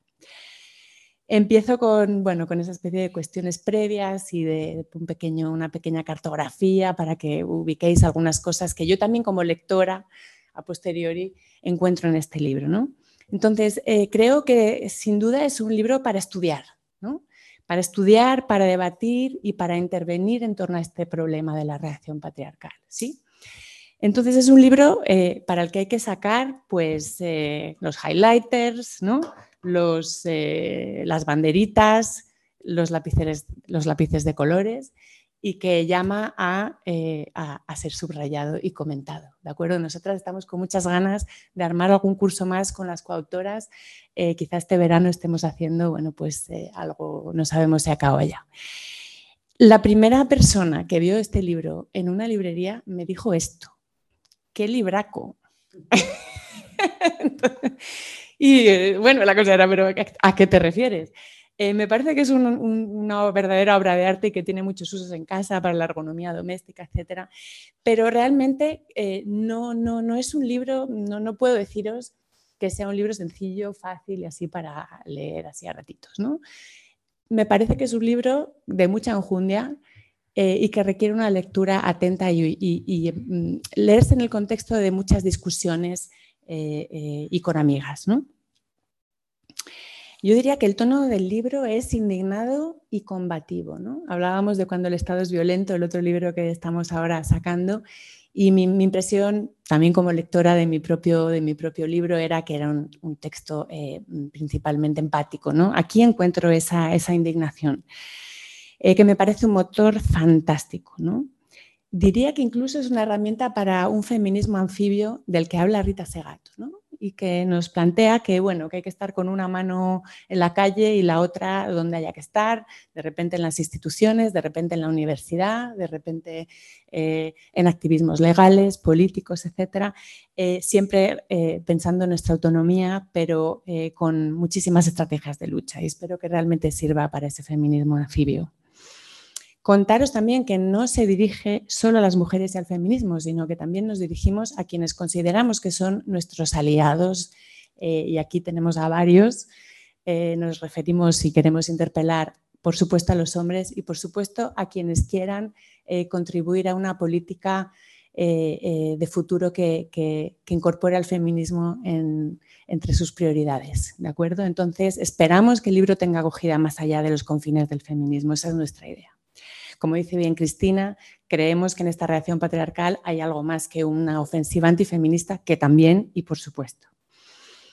Eh, señalar también que no es un libro de coyuntura, pero curiosamente está de grandísima actualidad y es un libro yo creo que en este momento sumamente pertinente y nos va a ayudar a enfrentar lo que nos espera, al menos aquí, eh, que es un año electoral donde vamos a, creo que vamos a poder hablar mucho de reacciones patriarcales diversas. ¿no?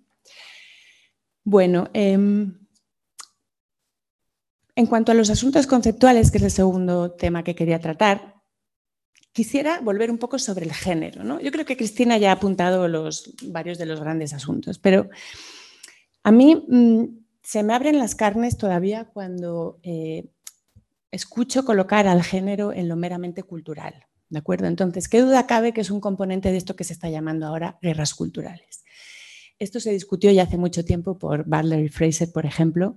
Eh, nosotras eh, decimos claramente en la introducción que consideramos que el género sí tiene una dimensión simbólica y tiene una dimensión material. Segato habla de que es un cimiento, un pilar de todo poder. Joan Aker, por ejemplo, utilizando la metáfora de la base y de la, y de la superestructura, dice que el género es un subsuelo en este esquema que subyace a la base y a la subestructura. No es una cortina de humo, no es solo un tema ni primario ni secundario de la ultraderecha, que también, sino que es un campo donde se articulan las relaciones de poder y por tanto también se disputan, como nos dice Joan Scott, que ya la, citó Cristina. Y hay que atender a esto. Es decir, tenemos que tomar al género en serio eh, porque es fundamental a la hora de instalar cualquier proyecto autoritario y reinstalar proyectos jerárquicos en la sociedad y en la vida política. Y creo que aquí está la clave y, la relevancia de este argumentario que, lanzamos aquí en este libro. Em, bueno, en cuanto a la reacción y lo patriarcal, ya Cristina ha hablado bastante, en cuanto al enfoque ecosistémico también. Entonces me voy a otro punto que voy a tratar desde mi propia posicionalidad actual aquí en, el Estado español. Investigo ahora mismo en Madrid, aunque he pasado muchos años en América Latina. Eh, con muchas ganas de conversar con las colegas latinoamericanas en torno a esta cuestión. Y es la cuestión del racismo y la colonialidad y la reedición eh, de la hispanidad y de algo que es como una especie de hispanidad ampliada, que es esto de la iberosfera, este proyecto eh, geopolítico de la iberosfera, que ha lanzado Vox y que con quizá, bueno, yo diría sorprendentemente, bueno, quizá eh, eh, no todo el mundo se sorprenda, con cierta acogida en América Latina por parte eh, de diversas derechas y, extremas derechas, derechas nuevas y derechas viejas. Digo cierta porque este asunto de la iberosfera, que se ha articulado en torno a la Carta de Madrid, una, literalmente una carta de una, de una página, yo la estuve releyendo ayer, que lanzó la Fundación Disenso, presidida por Santiago Abascal, eh, a partir, yo creo que fue desde el otoño, eh, creo que fue septiembre octubre de 2020.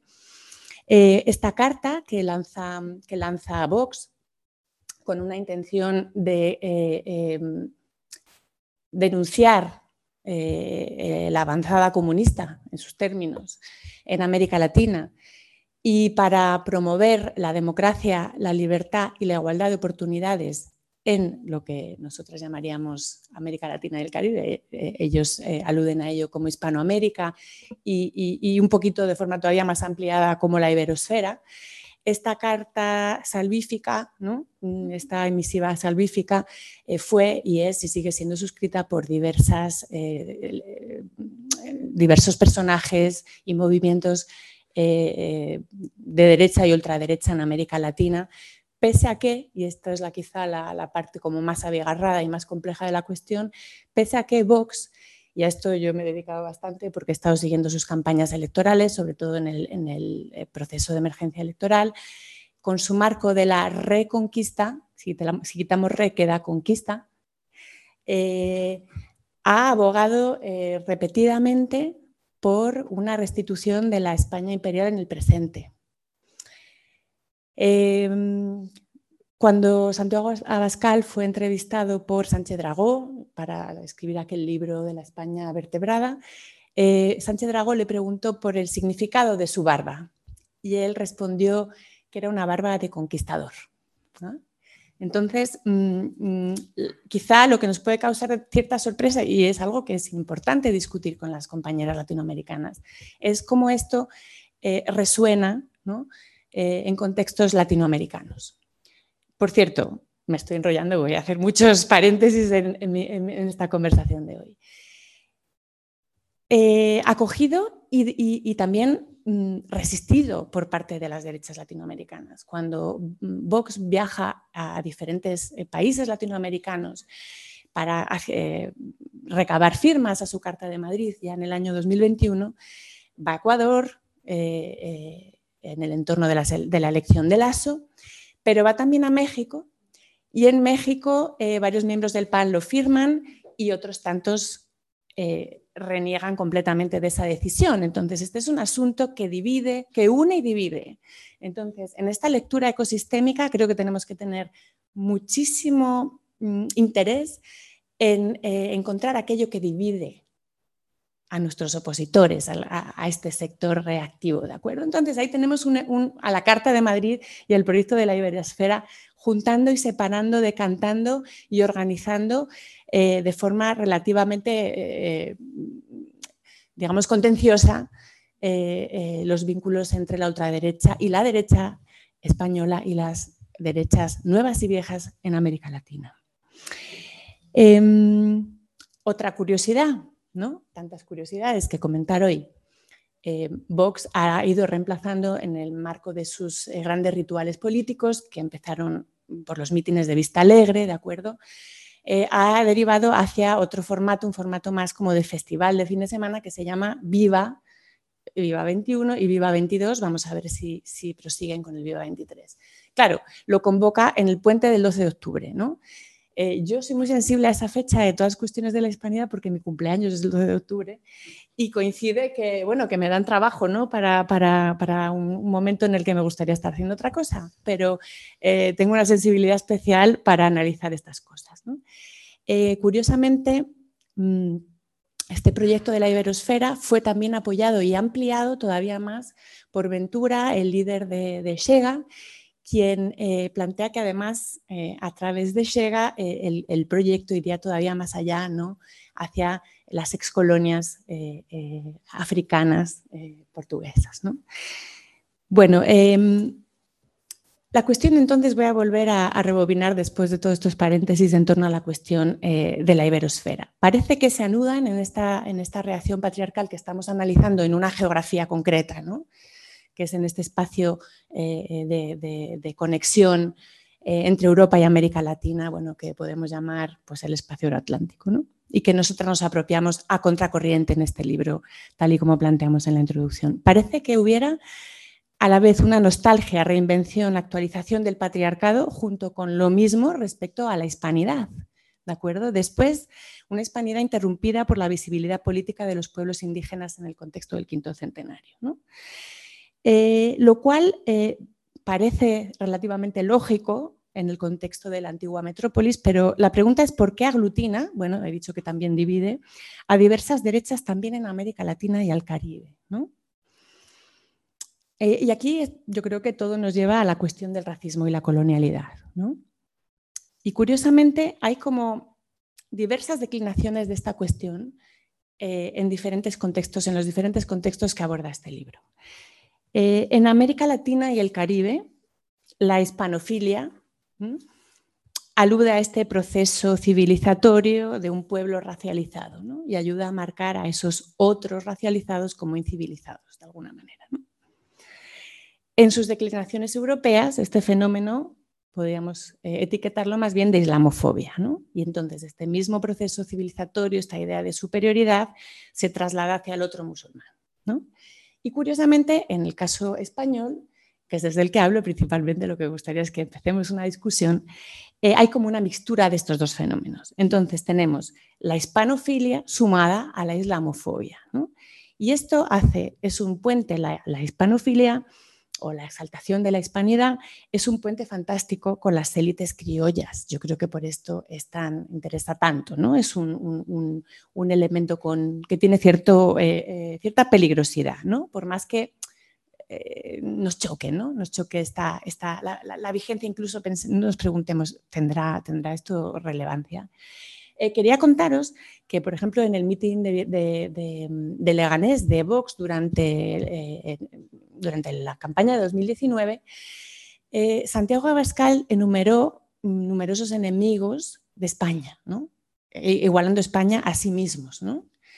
Eh, entre ellos, por supuesto, aparecieron los invasores musulmanes. Sin embargo, yo me fijé muchísimo en esto, hablo de los español, de los latinoamericanos como, perdón, de los hispanoamericanos como españoles con o sin pasaporte.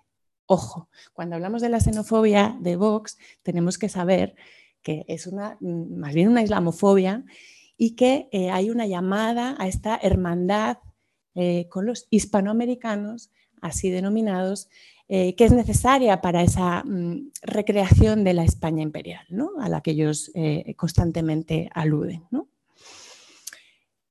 Eh, y aquí tengo una duda, ¿no? y es una de las cosas que podemos discutir con Cristina también, de si estamos frente a un patriarcado clásico, de, donde el dominio es del padre, entonces del padre colonizador, o si estamos ante un patriarcado de hermanos, donde es una especie de fratría criolla a la que nuestros amigos de la ultraderecha patria se quiere sumar, ¿no? y malamente. ¿no? Entonces, bueno, hay aquí un eje de discusión. Em, yo creo que bueno, que hemos hablado, hablado bastante desde acá. Nada más, eh, paso muy rápidamente al tercer punto y no quiero enrollarme mucho, que eh, sería un pequeñísimo repaso de algunas cuestiones importantes eh, que, hay en el libro, ¿no? Si es que tenemos que animaros a, a ojearlo, a leerlo, a regalarlo.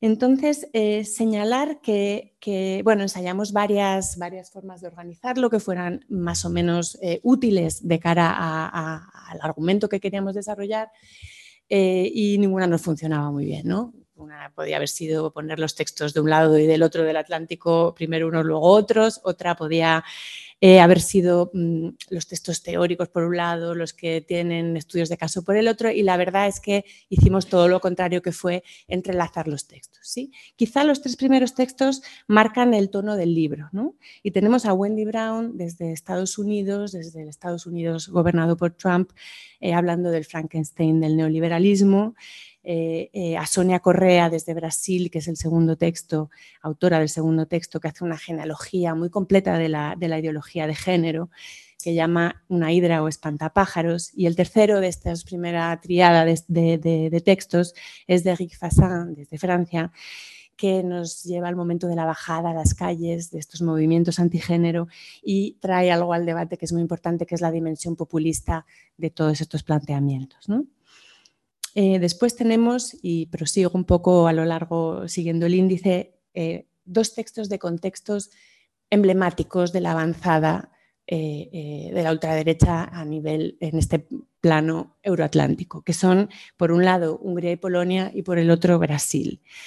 Em, tenemos entonces un texto de Hungría y Polonia que nos lleva a un concepto difícil de cernir, porque es un contexto, diríamos las antropólogas, EMI, que es un contexto propio del gobierno de Orbán, que es la idea de la democracia liberal. Creo que hay que leérselo y hay que entender no solo estos conceptos que las autoras plantean, densos, sino también lo que ellas cuentan, el modus operandi de estos dos gobiernos en los que se mira nuestra ultraderecha, por cierto, eh, que ya están gobernando y cuáles son, cuál es su asalto al Estado eh, eh, y cómo lo hacen. ¿no? Justamente Macarena Olona el otro día en, lo de Évole, en lo de dijo que estas medidas que se estaban implantando en Castilla y León eh, relativas al aborto ya habían sido, eran copiadas de Hungría. Bueno, eso y tantas otras cosas se pueden copiar de allá. Así que hay que mirar lo que está pasando en Hungría y Polonia, sin duda hay que mirarlo. Brasil, lo mismo, las compañeras hacen un análisis de todo el dinamismo del feminismo y de toda la confluencia en torno al problema público de la ideología de género eh, y, eh, entre un gobierno y unos sectores ultraconservadores, con Jair Bolsonaro a la cabeza y eh, una resiliencia y resistencia feminista crucial que ellas explican muy bien. Tenemos luego dos textos eh, ubicados en el Estado español, uno mío del que os hablaré en otras sesiones de este curso y otro de Begoña Enguix y de eh, Alexandre Pichel Vázquez de la UOC, situado en Barcelona. Y este segundo es un texto eh, densísimo en conceptos y que nos habla de la dimensión, bueno, del giro afectivo en el estudio de la política. Entonces tenemos un arsenal de teoría maravilloso ahí eh, de dos especialistas en esta cuestión, eh, también aplicado a, bueno, con un estudio de caso, un, trabajo de campo en, eh, la organización Catalanes por España. Sigue un texto de Martina Avanza que a mí me gusta muchísimo, que estudia las divisiones dentro del movimiento Provida y nos lo apuntamos esto, ¿no? la necesidad de meternos suficientemente dentro para entender las divisiones internas, las tensiones internas. Ahí está la grieta en la que podemos incidir. Vienen dos textos latinoamericanos, de Ecuador el de Cristina y de Cuba de Aileen Torres, que hablan de la politización religiosa. Eh, después, eh, sobre Centroamérica, Gabriela y Gustavo Chávez nos llevan a contextos nacionales e internacionales, a los vínculos que se dan entre eh, trabajos que se están haciendo en la OEA y lo que acontece en un escenario nacional, principalmente en Costa Rica. Y nos hablan también de la la complejidad del discurso de los derechos humanos en este contexto en el que estamos. Eh, Claudia y Flora desde Colombia, eh, en contrapunto también al texto de Rick Fassan, que nos habla de la bajada a las calles, de esto de la ideología de género, nos hablan de cómo sube hacia la academia ¿no? y cómo se está intentando configurar un campo académico antigénero que está eh, empezando a legitimarse dentro del circuito académico. Y terminamos con un texto filosófico de eh, Verónica Gago, que desde Argentina eh, nos habla de las subjetividades en disputa en este contexto de neofascismo, que creo que es un cierre bueno, pues, muy interesante para el libro. Ahí lo dejo. Con esto termino. Eh, bueno, tenemos más cosas de las que hablar. Yo prosigo el 23 de marzo, eh, retomaré donde lo he dejado y agradeceros muchísimo que estéis aquí. Creo que eh, tenemos un poco de tiempo para discutir. Así que adelante, estamos deseosas de, de, compartir con vosotras nuestras ideas y de ponerlas a discusión porque, como bien dijo Cristina, son preguntas e hipótesis y es un auténtico semillero eh, que esperamos que anime futuras investigaciones y eh, que lleguemos a plantearnos esas preguntas difíciles de las que eh, nos ha hablado Gabriela también. Muchas gracias. Muy bien, pues muchas gracias. Y nada, estaban preguntando por el mail que si todavía se pueden apuntar al curso, que sí, que todavía está abierta la matrícula. Nos hemos desanimado no, esto es solo el, solo el principio. Y nada, tanto quienes estáis por casa que podéis levantar la mano, pedir la mano eh, por el chat también, como quienes estáis por aquí, lo único de quienes estamos aquí tenemos que usar el, micro para que nos escuchen quienes no están aquí. Así que es un poco rollo, pero, pero así es la vida. Adelante.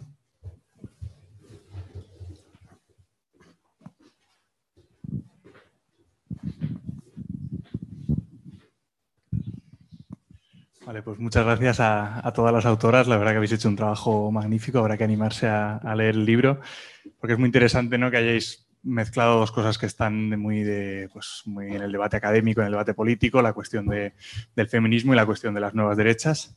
Y también que hayáis incorporado toda la dimensión de América Latina, creo que la hace especialmente interesante. Y yo le quería preguntar en ese sentido a, a Cristina, que yo bueno, tuve la oportunidad de vivir en Ecuador hace unos meses allá en la, en la ciudad de Cuenca y me llamó mucho la atención eh, esa triple división que hay política, ¿no? entre por una parte las élites neoliberales, que son las que gobiernan ahora, luego por otra parte el correísmo ¿no? y todo su, su, aparato político e ideológico, y luego la tercera, el tercer bloque, digamos, que es el bloque indígena, ¿no? que tiene ahí una, en Ecuador a punto estuvo realmente ¿no? de ganar casi las elecciones ¿no? hace, hace un par de años, y, Cristina lo ha, planteado un poco y yo quería ver si podía mm, eh, comentar un par de pinceladas sobre ello, que es el hecho de eh, si la comunidad indígena de Ecuador, ¿no? Eh, con todos sus, aparatos políticos y, sociales, digamos, es un agente que mm, favorece o no la lucha, la lucha de género. ¿no? O sea, si, es un agente dinamizador que, contesta, digamos, las élites neoliberales y que participa de ese, desarrollo del feminismo en Ecuador, o si, por otra parte, con sus alianzas o con sus vinculaciones con la Iglesia Evangélica, eh, es un freno para, ello. ¿no? Eso simplemente era para, Cristina o para que, la, para que la pueda resolver. Muchas gracias. Pues muchas gracias. Eh, si queréis, juntamos, si son preguntas, juntamos varias y, así vamos distribuyendo más la palabra también. No sé si hay alguna cuestión más. Sí, si le pasas el micro a...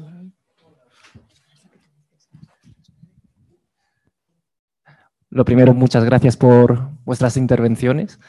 Creo que son reflexiones sumamente importantes para los tiempos que estamos viviendo. Y, y sí me ha venido mucho a la cabeza este tema de de, la división de la izquierda y de cómo está contestando el feminismo, incluso eh, dentro de, nuestros, de los espacios que supuestamente son nuestras afines, ¿no? Y mm, estaba pensando un poco en, cómo ese, bueno, no, no, surgir, sino esa explosión ¿no? en el movimiento feminista en España, eh, se dio en gran parte también por, por, por los casos de, asesinatos machistas, ¿no? O sea, cómo nuestra, la reacción feminista también creció o, que la gente responde a la violencia y, a esa percepción ¿no? de, la pirámide de Maslow, de nuestra seguridad mm, personal, ¿no? Y, y cómo eso también está trayendo problemáticas ahora en cuanto a esos feminismos que, que, que se están cerrando, ¿no? Porque ven quizá eh, pérdidas en su seguridad, ¿no? Con todos estos bulos de... Em, eh, bueno, es que no, sé ahora mismo ordenar mis ideas, perdonadme. Em, pero mi pregunta iba enfocada a qué prácticas debemos de generar desde el feminismo para regenerar todo esto, ¿no? O sea, incluso cerrar estas heridas, ¿no? Y no ir hacia cauces punitivistas, ¿no? Que es lo que estabais señalando, ¿no? Y, cómo llegar y cómo también llegar a la sociedad con, todo eso, ¿no? Porque yo creo que las lógicas que se están dando ahora son mucho, eh, pues, eh, a causa o como consecuencia de eh, estas lógicas de pensar en la seguridad de una misma, del miedo a, de lo que va a pasar, ¿no? y, no sé, sí, era un poco la pregunta de cómo generar esas dinámicas que, que creo que pueden estar faltando.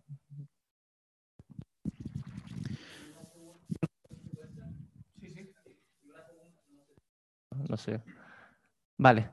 Eh, es cómo va a confluir este movimiento de extrema derecha también con un momento clave de crisis ecosocial, de falta de recursos, en la que también eh, los modelos de liderazgo que se ven están expresando eh, pues características em, pues de agresividad, de, un liderazgo de,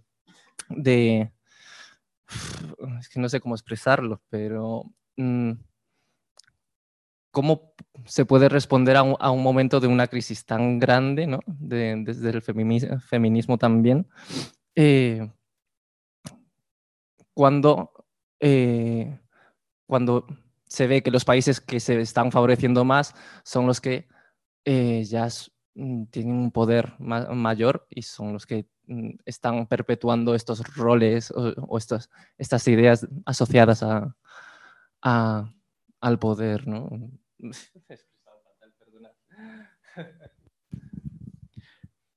No te preocupes. ¿Ya, ya has terminado? Fenómeno. Pues eh, si hay alguna cuestión más, porque vamos juntando, te paso yo el micro y recojo yo el de atrás. Solo quiero realmente felicitar porque haya, haya este libro. Yo recuerdo eh, hace como seis años que en Ayeti, en nuestra asociación, empezamos a analizar eh, en alianza con nuestras socias de América Latina, empezamos a analizar estos fenómenos. Yo me dediqué a recorrer librerías aquí en España para encontrar cosas escritas desde aquí y análisis eh, de por dónde iba la extrema derecha, por dónde iba Vox, por dónde iba, y me miraban con una cara como diciendo, Aquí eso no, no, no llega, eso no ocurre aquí, no tenemos ningún libro escrito desde España y con reflexiones también eh, en alianza con América Latina. En nuestras socias de América Latina nos hicieron llegar la documentación, bueno, trabajamos, hicimos algunos foros sobre esta temática y, cuando empecé a meterme más con el movimiento feminista aquí, eh, quise plantear esta temática y, no tuve respuesta. Me dijeron que estábamos lejos mm, eh, de, analizar, que había otros temas más prioritarios. A nosotros nos parecía que este era un tema eh, capital, fundamental y que nos llegaba, que nos llegaba, que teníamos ahí los avances y que estas alianzas eran muy fuertes y además un tema muy importante que me imagino que habréis analizado también en el libro, eh, que es una alianza eh, mm, comunicativa mundial y eh, económica, es decir, los apoyos y el dinero que mueven es tan fuerte que eh, bueno, pueden derribar gobiernos y pueden hacer lo que quieren y lo que tienen en su, en su proyecto. Bueno, no quiero alargarme, pero solamente para felicitaros por este esfuerzo de, esta publicación que creo que nos va a ser muy útil eh, a todas y a todas, a todos en estos momentos. no quiero más que eso, felicitaros. Pedido la palabra también eh, Gaby. Si enciendes el micro, fenómeno. Hola, ¿me escuchan? Sí, sí, perfecto. Hola, bueno, muchas gracias a todas, a todos, a todos por esta, este libro. Yo estoy en Estados Unidos en este momento, soy de Colombia, pero en una visita ahí a la librería Traficantes me lo pude llevar, estoy muy contenta, voy por la mitad, así que muchas, muchas gracias por este libro.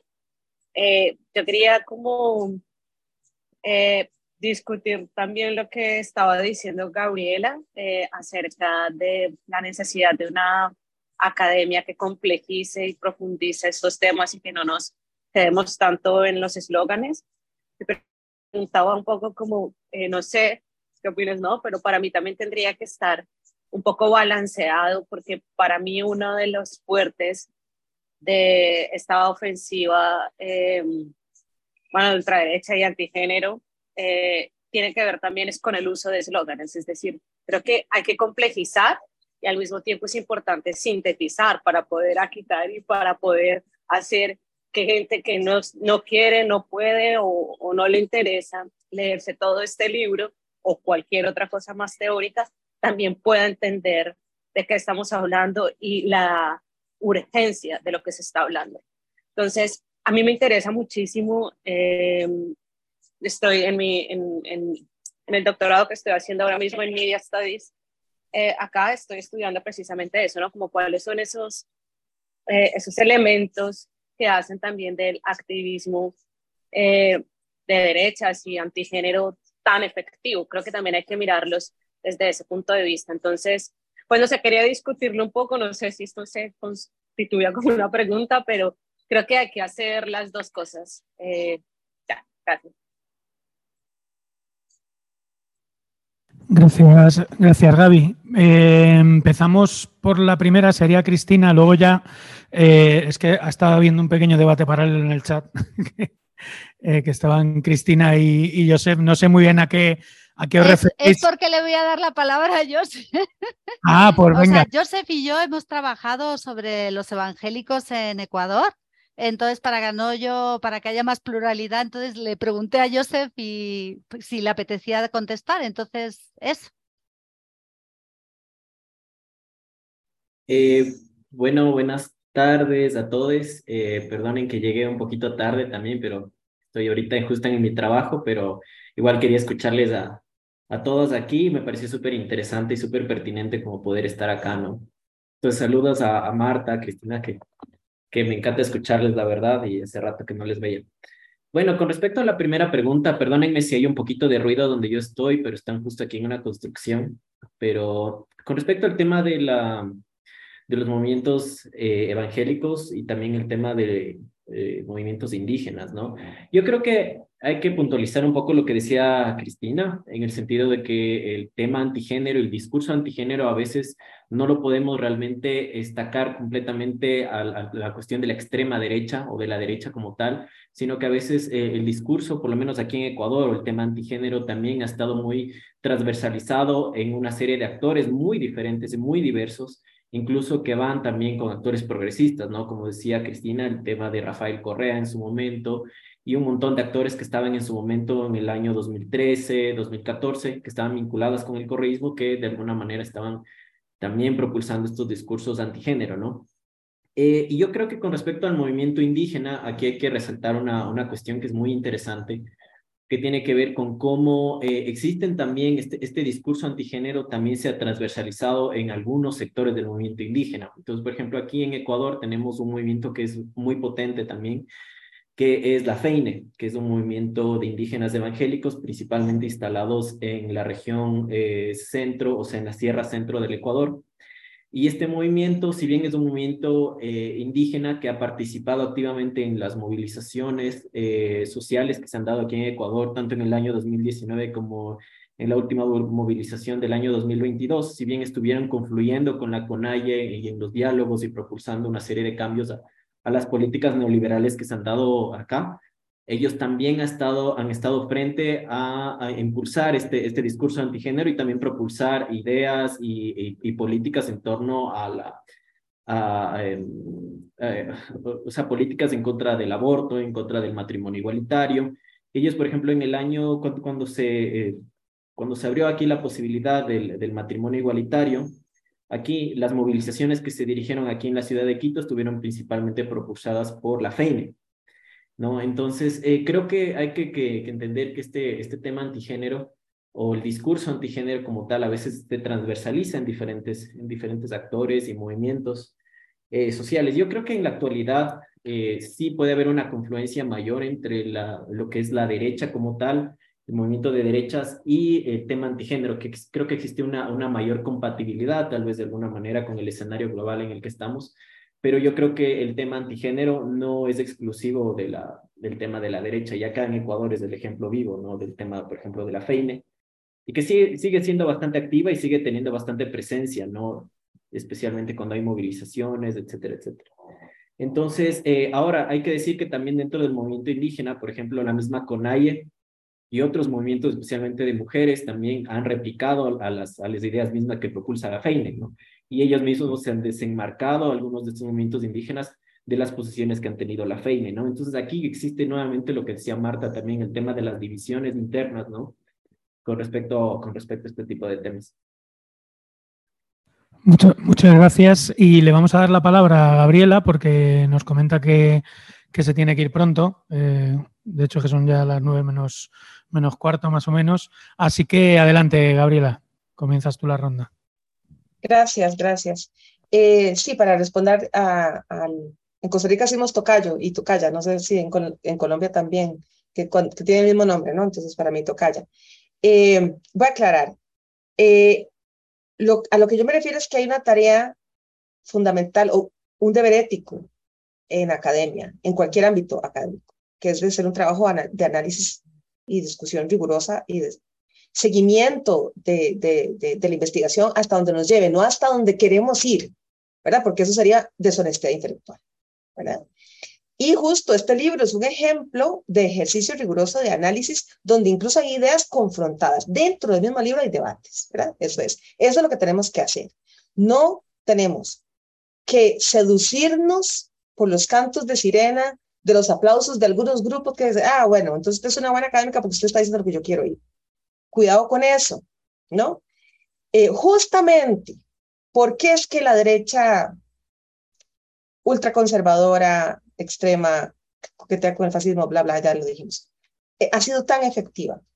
Bueno, unas estudiantes a las que yo les leí su tesis de licenciatura, ya no son estudiantes, ya son licenciadas en ciencias políticas, justamente hicieron una investigación sobre cómo funcionan los activismos conservadores jóvenes en Costa Rica. Y bueno, identificaron algo que ya veníamos este, midiendo. Se lo toman muy en serio. El trabajo de entrenamiento y formación y estudio es disciplinado, es riguroso, y no se andan solo con el aprendizaje y memorización de eslogans. Salen con el eslogan, pero han pasado horas en talleres nacionales e internacionales, capacitándose con gente que son eh, teóricos en, esta, en, en, en, en, este, en, esta, en, esta, en este ámbito, ¿no? A ver, si uno lee a Ratzinger, uno no está leyendo a cualquier intelectual. Y meterse a debatir con Ratzinger hay que saber muy bien uno en dónde está metiendo. Finado, ¿verdad? Ya que ya murió. Entonces, ¿qué pasa con mucha gente del lado heterogéneo que voy a decir? No puedo decir que es de izquierda porque no toda la gente es de izquierda, no puedo decir que es feminista porque no toda la gente es feminista, pero que no son de la derecha neoconservadora.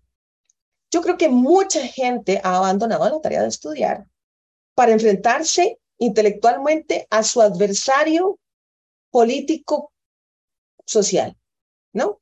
Y creemos que es quien grita más duro gana, la, gana, gana el debate. Ya no es así. Claro que estamos usando falacias, pero saben que estamos usando falacias, saben construir falacias, llevan, llevan talleres de debate, entrenamiento, hacen roleplay. ¿Cómo le respondería usted a una feminista que dice esto y esto?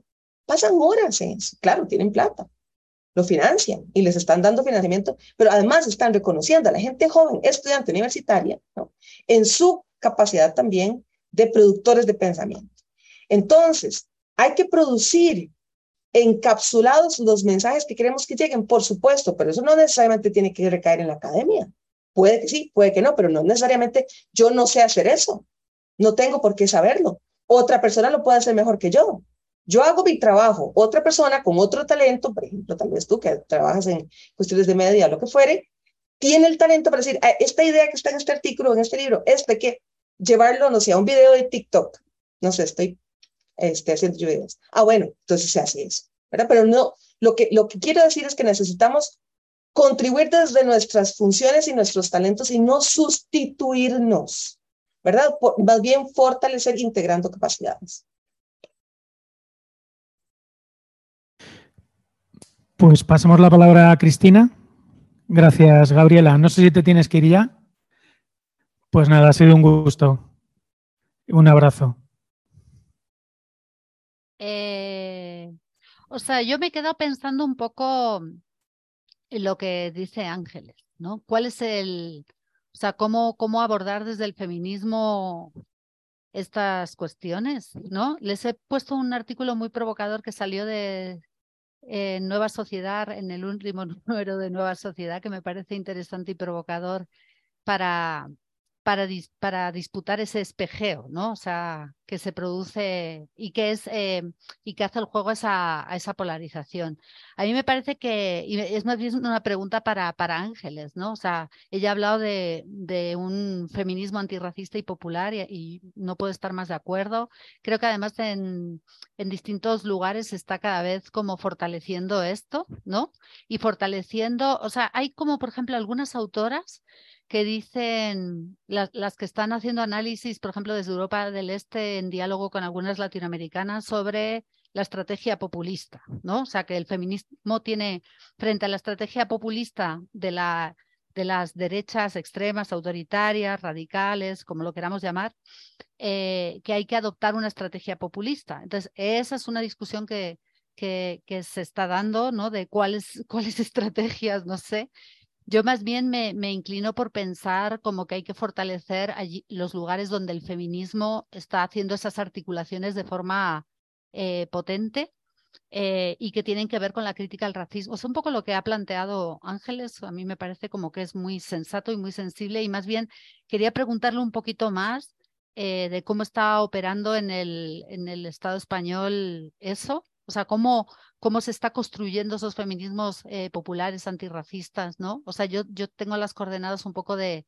de Ecuador y de América Latina, pero tengo mucho interés en, en los, los, las operaciones de desmontaje eh, que, no, que no se compran en el mismo marco, ¿no? Que no se compran en el mismo marco, que no replican el espejeo, que no replican la polarización, que pueden dialogar transversalmente con ciertos sectores, ¿no? Aquí hay sectores religiosos eh, no fundamentalistas y yo siempre he defendido, y lo he defendido en foros aquí, que el discurso nuestro ah, eh, no tiene que ser antirreligioso y de hecho hay una discusión muy rica en América Latina sobre el pluralismo religioso y la idea de ciudadanía, o sea, como que los religiosos eh, no tienen que estar fuera de la, de la discusión sobre cómo definimos la, la ciudadanía y, cuáles son esas fronteras y, y, o sea, y, no, y hacer como un poco también como hace Joan Scott cuando desenmascara la, la laicidad de la modernidad liberal eh, para establecer la discusión desde, desde, un lugar de pureza que, que no es tal. Entonces,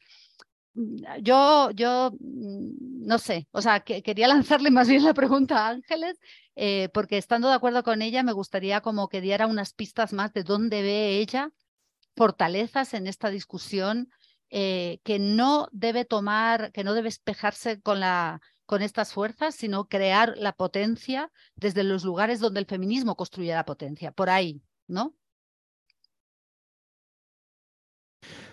Si queréis, eh, paso la palabra a Marta por si quedaba alguna de las intervenciones por contestar que tú consideres, y si no, directamente a Ángeles, que ya ha sido. Dale al, no, no, no, realmente no quiero enredarme mucho, pero claro, si seguimos con nuestro enfoque ecosistémico, ahí estamos nosotras también, ¿no? Entonces, claro que hay que pensar todo esto que hace de nosotras, ¿no? Y cómo, eh, eh, nos, cómo opera en nosotras y cómo nosotras operamos en este, en este ecosistema, cómo nos afecta y cómo lo afectamos, ¿no? Y entonces yo confieso no tener grandes respuestas, ¿no? Pero claramente tenemos que ponernos a nosotras mismas en el, en el cuadro, ¿no? Em, difícil respuesta, difícil eh, al problema de, la propia polarización, de cómo, cómo, estamos jugando esa política de batalla también nosotras. ¿no? Difícil, difícil, pregunta, difícil pregunta para la que yo te confieso que no tengo, que no tengo respuestas, ¿no? pero me parece que esta idea del ecosistema nos ayuda a pensarnos también a nosotras ahí. ¿no? Eh, y estamos nosotras también dejando grietas eh, eh, en nuestras propias relaciones de competición, etcétera, ¿no? Y habría que, pensar un poco cómo la gestionamos, ¿no? Sí, voy, voy muy, para que me vea Cristina. Yo me temía esta pregunta,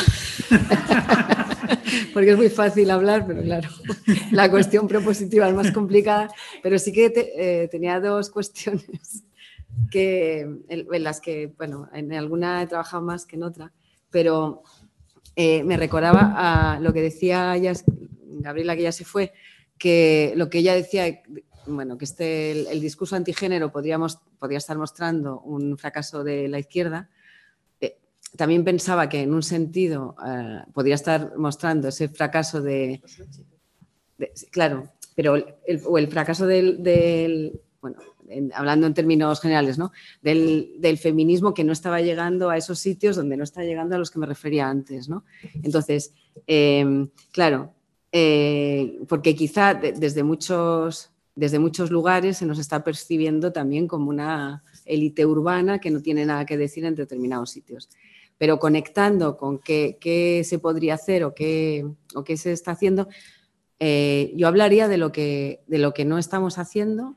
Creo que a la hora de decir cómo, cómo conecta el feminismo con otras, con otras sensibilidades o con otras alteridades, nosotras hicimos eh, un libro hace un par de años sobre el feminismo ante el Islam y una cosa que, nos llamó mucho la atención era que en, esta cuestión también hay bastantes eh, jerarquizaciones, mientras sí que había un trabajo sistemático de incorporar Estoy, mirando la pantalla como si me estuviera viendo Cristina, no estoy mirando a nadie, perdón. Eh, mientras que sí que eh, con otras comunidades o con otras colectividades sí que había pues, y hablaba de, los colectivos indígenas, también de incorporar el feminismo indígena, al menos al discurso, ¿no? y de aprovechar esas acciones y esas resistencias para generar también pensamiento en lo que había eh, un bloqueo, eh, lo mismo que en el caso francés al que me refería un momento, hace un momento, en donde había un bloqueo brutal, era con las mujeres musulmanas, por ejemplo.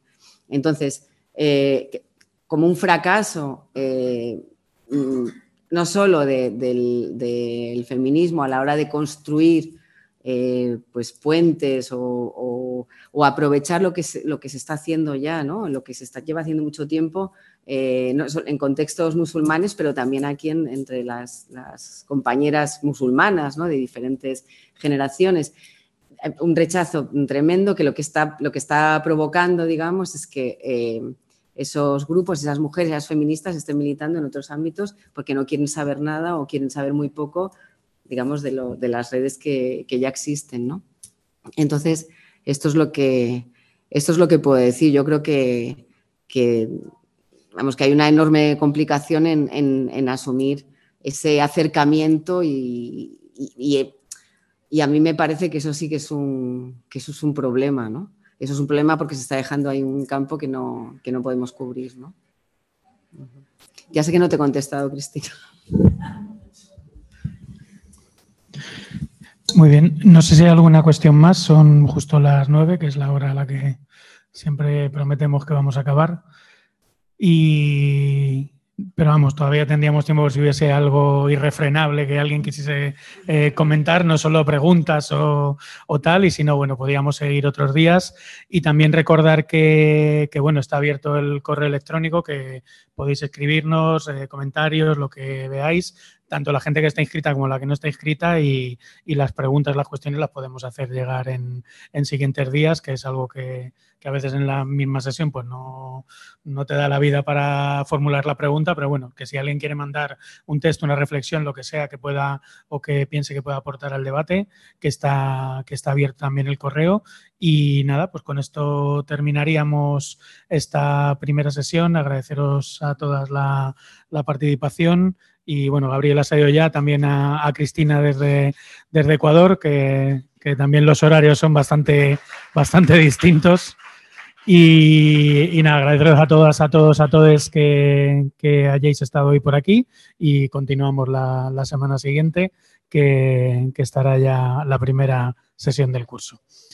Un abrazo. Chao, gracias.